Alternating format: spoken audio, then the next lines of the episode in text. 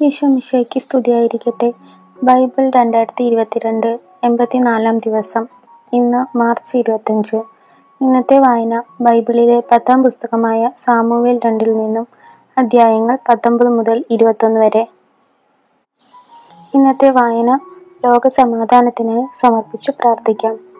അധ്യായം പത്തൊമ്പത്. ദാവീദ് ജെറുസലേമിലേക്ക് മടങ്ങുന്നു. അബ്സലോമിനെ കുറിച്ച് രാജാവ് വിലപിക്കുന്നതായി യോവാബ് കേട്ടു.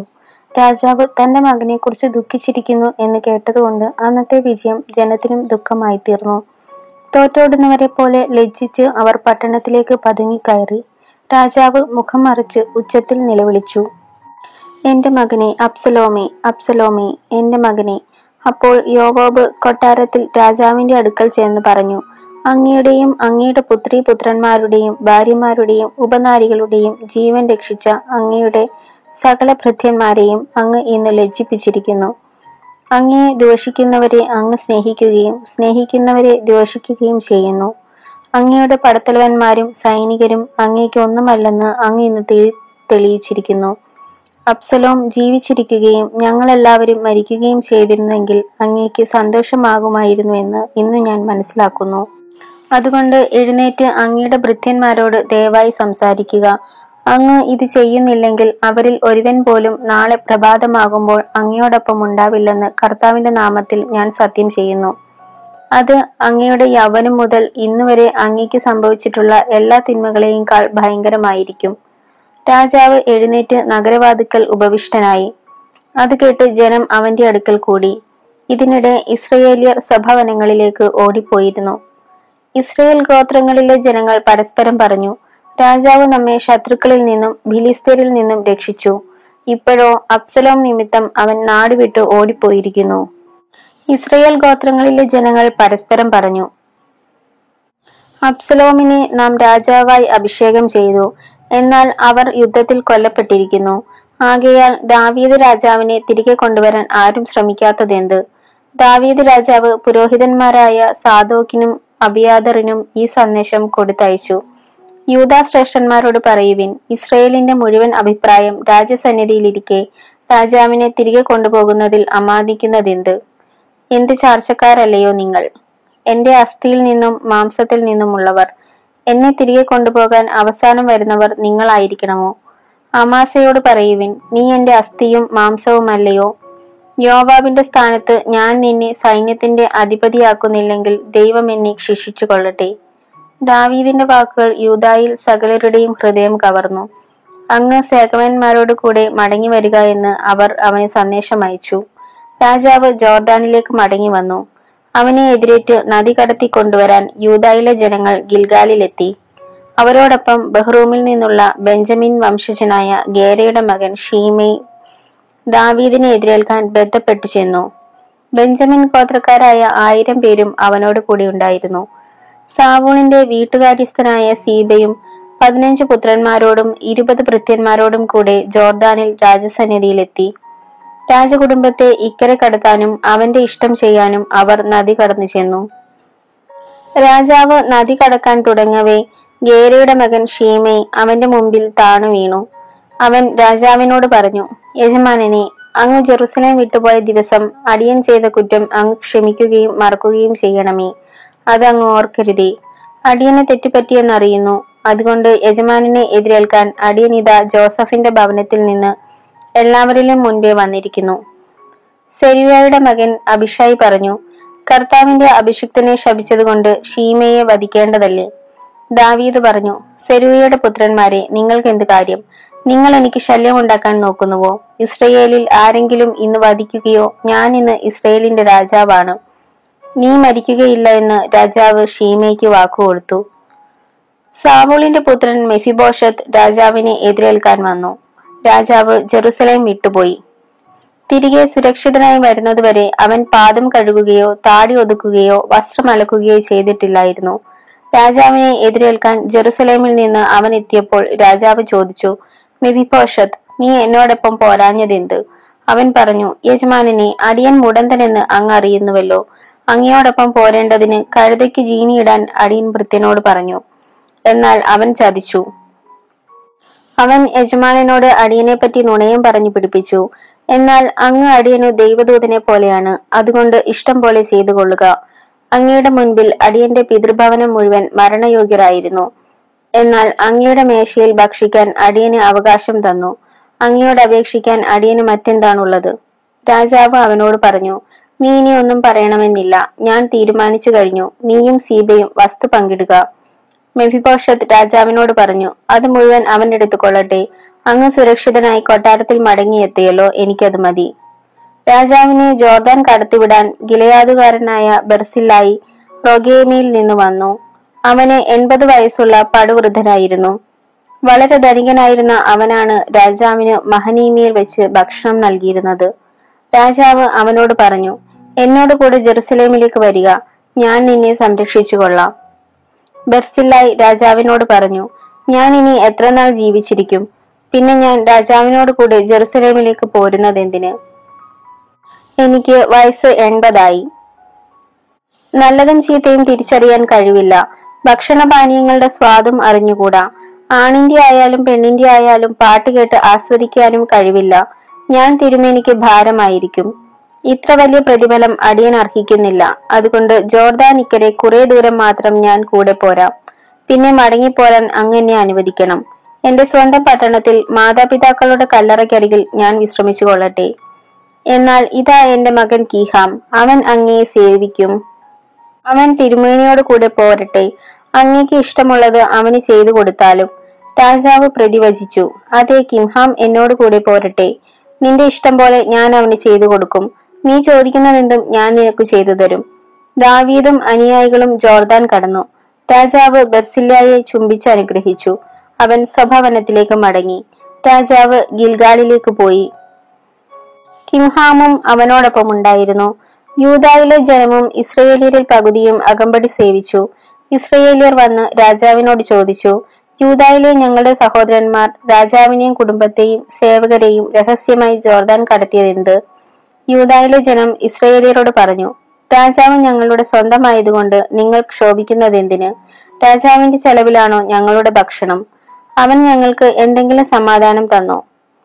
ഇസ്രയേലിയർ അവരോട് പറഞ്ഞു രാജാവിൽ ഞങ്ങൾക്ക് പത്ത് ഓഹരിയുണ്ട്. നിങ്ങൾക്കുള്ളതിനേക്കാൾ കൂടുതൽ അവകാശം ഞങ്ങൾക്ക് ദാവീദിലുണ്ട്. എന്നിട്ട് നിങ്ങൾ ഞങ്ങളെ അവഹേളിക്കുന്നുവോ? രാജാവിനെ തിരികെ വരുത്തുന്ന കാര്യം പറഞ്ഞത് ഞങ്ങളല്ലേ. എന്നാൽ യൂതായിലെ ജനത്തിന്റെ വാക്ക് ഇസ്രയേലിയുടേതിനേക്കാൾ മൂർച്ചയേറിയതായിരുന്നു. അധ്യായം ഇരുപത്. ക്ഷേബയുടെ വിപ്ലവം. ഷേബ എന്ന പേരുള്ള ഒരു നീചൻ ഉണ്ടായിരുന്നു ബെഞ്ചമിൻ ഗോത്രത്തിൽപ്പെട്ട ബിക്രിയുടെ മകനായ അവൻ കാഹളമൂതി വിളിച്ചു പറഞ്ഞു ദാവീദുമായി നമുക്ക് പങ്കില്ല. ജസയുടെ പുത്രനുമായി നമുക്ക് ഇടപാടില്ല. ഇസ്രയേലെ നിങ്ങൾ വീട്ടിലേക്ക് മടങ്ങുവിൻ. അങ്ങനെ ഇസ്രയേലിയർ ദാവീദിനെ വിട്ട് ബിക്രിയുടെ മകൻ ഷേബയോട് ചേർന്നു. യൂതായിലെ ജനമാകട്ടെ ദാവീദ് രാജാവിനോട് കൂടെ ഉറച്ചു നിന്ന് ജോർദാൻ മുതൽ ജെറുസലേം വരെ അവനെ അനുഗമിച്ചു. ദാവീദ് ജെറുസലേമിൽ തന്റെ കൊട്ടാരത്തിലെത്തി. കൊട്ടാരം സൂക്ഷിക്കാൻ ഏൽപ്പിച്ചിരുന്ന പത്ത് ഉപനാരികളെ വീട്ടുതടങ്കലിലാക്കി. അവരുടെ ജീവിതാവശ്യങ്ങൾ നൽകിയെങ്കിലും അവരുമായി അവൻ ശയിച്ചില്ല. അവർ മരണം വരെ വീട്ടുതടങ്കലിൽ വിധവകളെ പോലെ ജീവിച്ചു. രാജാവ് അമാസയോട് പറഞ്ഞു യൂതായിലെ പുരുഷന്മാരെയും കൂട്ടി മൂന്ന് ദിവസത്തിനകം എന്റെ മുൻപിൽ വരിക. അമാസ അവരെ വിളിച്ചുകൂട്ടാൻ പോയി. എന്നാൽ രാജാവ് കൽപ്പിച്ചിരുന്ന സമയത്ത് അവൻ തിരിച്ചെത്തിയില്ല. അതുകൊണ്ട് ദാവീദ് അഭിഷായിയോട് പറഞ്ഞു ബിക്രിയുടെ മകൻ ഷേബ അബ്സലോമിനേക്കാൾ കൂടുതൽ ശല്യം ചെയ്യും. അതുകൊണ്ട് സൈന്യവുമായി അവനെ പിന്തുടരുക. അല്ലെങ്കിൽ അവൻ കോട്ടകളുള്ള വല്ല പട്ടണങ്ങളും കൈക്കലാക്കി നമ്മെ ശല്യപ്പെടുത്തും. അങ്ങനെ യോബാബും ക്രേത്യരും പെലേത്യരും സകല വീരന്മാരും ബിക്രിയുടെ മകൻ ഷേബയെ പിന്തുടരാൻ ജെറുസലേമിൽ നിന്നും പുറപ്പെട്ടു. അവർ ഗിബിയോനിലെ വലിയ പാറയുടെ അടുത്തെത്തിയപ്പോൾ അമാസ അവരെ സ്വീകരിക്കുവാൻ ചെന്നു. യോവാബ് പടച്ചട്ടയും അതിനു മീതെ വാൾ ഉറപ്പിച്ച അരപ്പട്ടയും ധരിച്ചിരുന്നു. അവൻ മുന്നോട്ട് നടന്നപ്പോൾ വാൾ പുറത്തേക്ക് തള്ളി നിന്നു. സഹോദര സുഖം തന്നെയോ എന്ന് ചോദിച്ചുകൊണ്ട് യോവാബ് അമാസിയെ ചുംബിക്കാൻ വലത്ത് കൈകൊണ്ട് അവന്റെ താടിക്ക് പിടിച്ചു. യോവാബിന്റെ കയ്യിലുണ്ടായിരുന്ന വാൾ അമാസ ശ്രദ്ധിച്ചില്ല. യോവാബ് അവന്റെ വയറ്റത്ത് കുത്തി കുടൽ തറയിൽ തെറിച്ചു വീണു. രണ്ടാമത് കുത്തേണ്ടി വന്നില്ല അവൻ മരിച്ചു. പിന്നെ യോവാബും അവന്റെ സഹോദരൻ അഭിഷായും ബിക്രിയുടെ മകൻ ഷേബയെ അനുധാവനം ചെയ്തു. യോവാബിന്റെ പടയാളികളിലൊരുവൻ അമാസയുടെ മൃതശരീരത്തിനരികെ നിന്ന് വിളിച്ചു പറഞ്ഞു യോവാബിന്റെയും നാബീദിന്റെയും പക്ഷത്തുള്ളവർ യോവാബിനെ അനുഗമിക്കട്ടെ. അമാസയുടെ ശരീരം രക്തത്തിൽ മുങ്ങി വഴിമധ്യ കിടക്കുകയായിരുന്നു. കടന്നു വന്നവർ അത് കണ്ടു നിന്നു. എല്ലാവരും നിൽക്കുന്നു എന്ന് കണ്ടിട്ട് ഒരുവൻ അമാസയുടെ ശരീരം വലിച്ച് വയലിലിട്ട് ഒരു തുണി കൊണ്ട് മൂടി. അവനെ വഴിയിൽ നിന്ന് നീക്കം ചെയ്തപ്പോൾ സകലരും ബിക്രിയുടെ മകൻ ഷേബയെ പിടികൂടാൻ യോവാബിനോട് കൂടെ പോയി. ഷേബ എല്ലാ ഇസ്രയേൽ ഗോത്രങ്ങളുടെയും പ്രദേശങ്ങളിൽ കൂടി കടന്ന് ആബേൽ ബേത്ത് മഖായിലെത്തി ബിക്രിയുടെ കുലത്തിൽപ്പെട്ടവരെല്ലാം ഒരുമിച്ചു കൂടി പട്ടണത്തിലേക്ക് അവനെ അനുഗമിച്ചു. യോബാബിന്റെ അനുയായികൾ ആബേൽ ബേത്ത് മാഖ വളഞ്ഞു. പട്ടണത്തിന് നേരെ അവർ ഒരു മൺതിട്ട ഉയർത്തി. മതിൽ ഇടിച്ചു വീഴ്ത്താൻ തുടങ്ങി. അപ്പോൾ വിവേകവതിയായ ഒരുവൾ പട്ടണത്തിൽ നിന്ന് വിളിച്ചു പറഞ്ഞു കേൾക്കുക.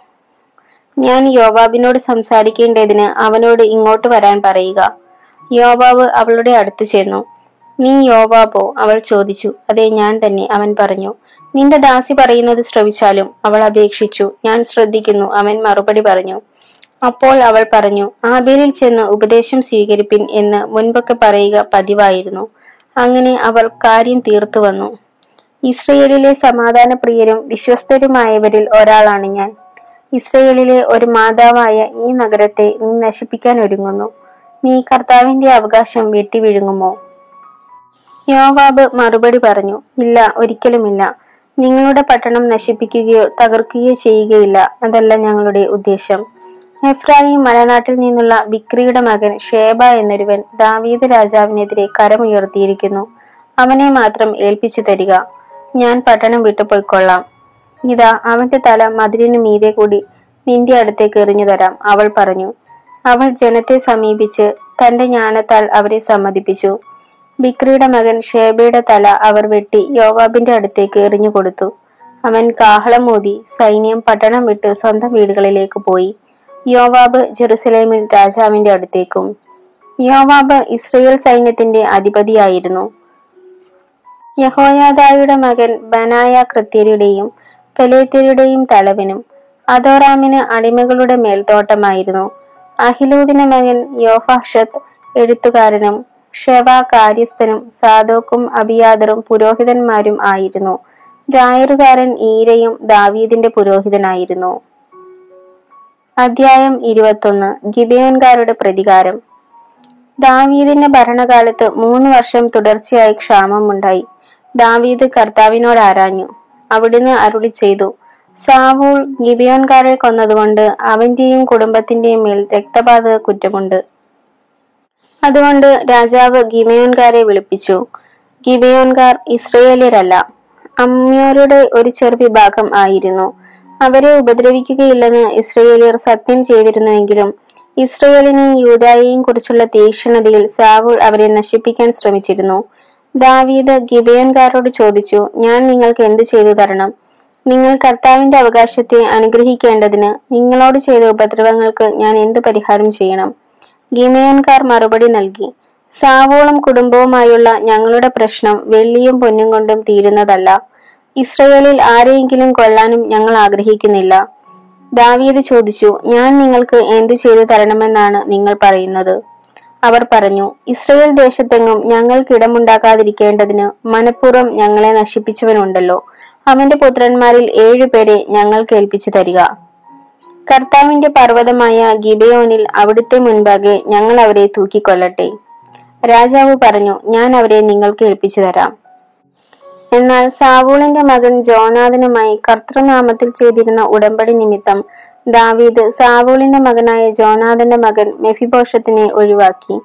അയാളുടെ മകൾ റിസ്പായിൽ സാവൂളിന് ജനിച്ച അർമോനി മെഫിബോഷത്ത് എന്നീ പുത്രന്മാരെയും മെഹലോയിലെ ബെർസില്ലായുടെ മകനായ അദ്രിയേലിന് സാബോളിന്റെ മകൾ ബേരാബിൽ ജനിച്ച അഞ്ചു പുത്രന്മാരെയും രാജാവ് പിടികൂടി.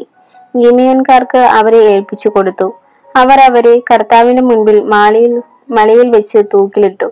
അങ്ങനെ അവർ ഏഴുപേരും ഒരുമിച്ച് മരിച്ചു. യവം കൊയ്ത്തിന്റെ ആരംഭത്തിലാണ് അവരെ കൊന്നത്.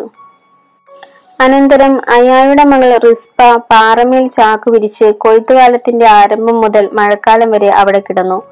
പകൽ പക്ഷികളെയും രാത്രി കാട്ടുമൃഗങ്ങളെയും മൃതദേഹങ്ങളിൽ നിന്ന് അവൾ ആട്ടി ഓടിച്ചു. അയാളുടെ മകളും സാവോളിന്റെ ഉപനാരിയുമായ റിസ്പായുടെ പ്രവൃത്തി ദാവീദ് കേട്ടു. അവൻ ചെന്ന് യാബേഷ് ഗിലയാദിലെ ആളുകളിൽ നിന്ന് സാവോളിന്റെയും മകൻ ജോനാഥന്റെയും അസ്ഥികൾ എടുത്തു. ഗിൽബോവയിൽ വെച്ച് സാവോളിനെ കൊന്നതിനു ശേഷം അവരുടെ മൃതശരീരങ്ങൾ ഫിലിസ്തർ ബത്ഷാനിലെ പൊതുവീതിയിൽ തൂക്കിയിട്ടിരുന്നു. യാവേഷ് ഗിലയാദുകാർ അവരെ മോഷ്ടിച്ചുകൊണ്ടുപോയി. ദാവീദ് സാവൂളിന്റെയും മകൻ ജോനാഥന്റെയും തൂക്കിക്കൊല്ലപ്പെട്ടവരുടെയും അസ്ഥികൾ ബെഞ്ചമിൻ ദേശത്ത് സേലയിൽ സാവൂളിന്റെ പിതാവായ കിഷിന്റെ കല്ലറയിൽ സംസ്കരിച്ചു. രാജാവ് കൽപ്പിച്ചതുപോലെ അവർ ചെയ്തു. പിന്നെ രാജ്യത്തിനു വേണ്ടിയുള്ള അവരുടെ പ്രാർത്ഥന ദൈവം കേട്ടു. ദാവീദിന്റെ വീരയോദ്ധാക്കൾ. ഫിലിസ്തീനും ഇസ്രയേലരുമായി വീണ്ടും യുദ്ധമുണ്ടായി. ദാവീദ് പടയാളികളുമായി ചെന്ന് ഫിലിസ്തീനോട് യുദ്ധം ചെയ്തു. അവൻ തളർന്നു. മല്ലന്മാരുടെ വംശത്തിൽപ്പെട്ട ഇഷ്പിമെനോബ് ദാവീദിനെ കൊല്ലാമെന്ന് വിചാരിച്ചു. അവന്റെ ഓടുകൊണ്ടുള്ള കുന്തത്തിന് മുന്നൂറ് ഷെക്കൽ ഭാരമുണ്ടായിരുന്നു. അവൻ അരയിൽ പുതിയ വാൾ ധരിച്ചിരുന്നു. എന്നാൽ സെരിയയുടെ മകൻ അഭിഷായി ദാവീദിന്റെ സഹായത്തിനെത്തി. അവനെ അടിച്ചു വീഴ്ത്തി കൊന്നുകളഞ്ഞു. ഇസ്രയേലിന്റെ ദീപം അണയാതിരിക്കേണ്ടതിന് അങ്ങ് ഞങ്ങളോട് കൂടെ യുദ്ധത്തിന് പോരരുതെന്ന് പറഞ്ഞ് പടയാളികൾ ദാവീദിനെ കൊണ്ട് സത്യം ചെയ്യിച്ചു. അതിനുശേഷം ഗോപിൽ വെച്ച് ഫിലിസ്തീനുമായി വീണ്ടും യുദ്ധമുണ്ടായി. അപ്പോൾ ഹുഷാദിനായ സിബക്കായി മല്ലന്മാരുടെ വംശത്തിൽപ്പെട്ട സാഫിനെ കൊന്നു. ഗോപിൽ വെച്ച് ഫിലിസ്തീനുമായുണ്ടായ മറ്റൊരു യുദ്ധത്തിൽ ബത്ലഹേംകാരനായ യാറെ ഒറഗിമിന്റെ പുത്രൻ എൽഹനാൻ ഗിത്യനായ ഗോലിയാത്തിനെ കൊന്നുകളഞ്ഞു.